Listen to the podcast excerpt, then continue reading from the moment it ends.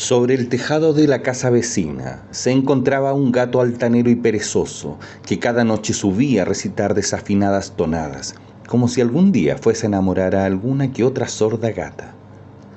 Tocó que cierta noche lo perezoso le pasó la cuenta y en lugar de ir al baño se orinó donde mismo estaba.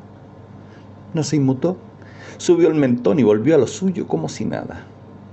Sin embargo, en lugar de seducir a ronroneadoras gatas, lo que atrajo fue una bandada de moscas que, de su hedor, quedaron prendadas. Desde esa noche, aquel gato altanero y perezoso, por más que se arrancaba y entre árboles esquivaba, no pudo sacarse de encima aquella bandada de moscas que a todos lados le seguían de su mal olor cautivadas.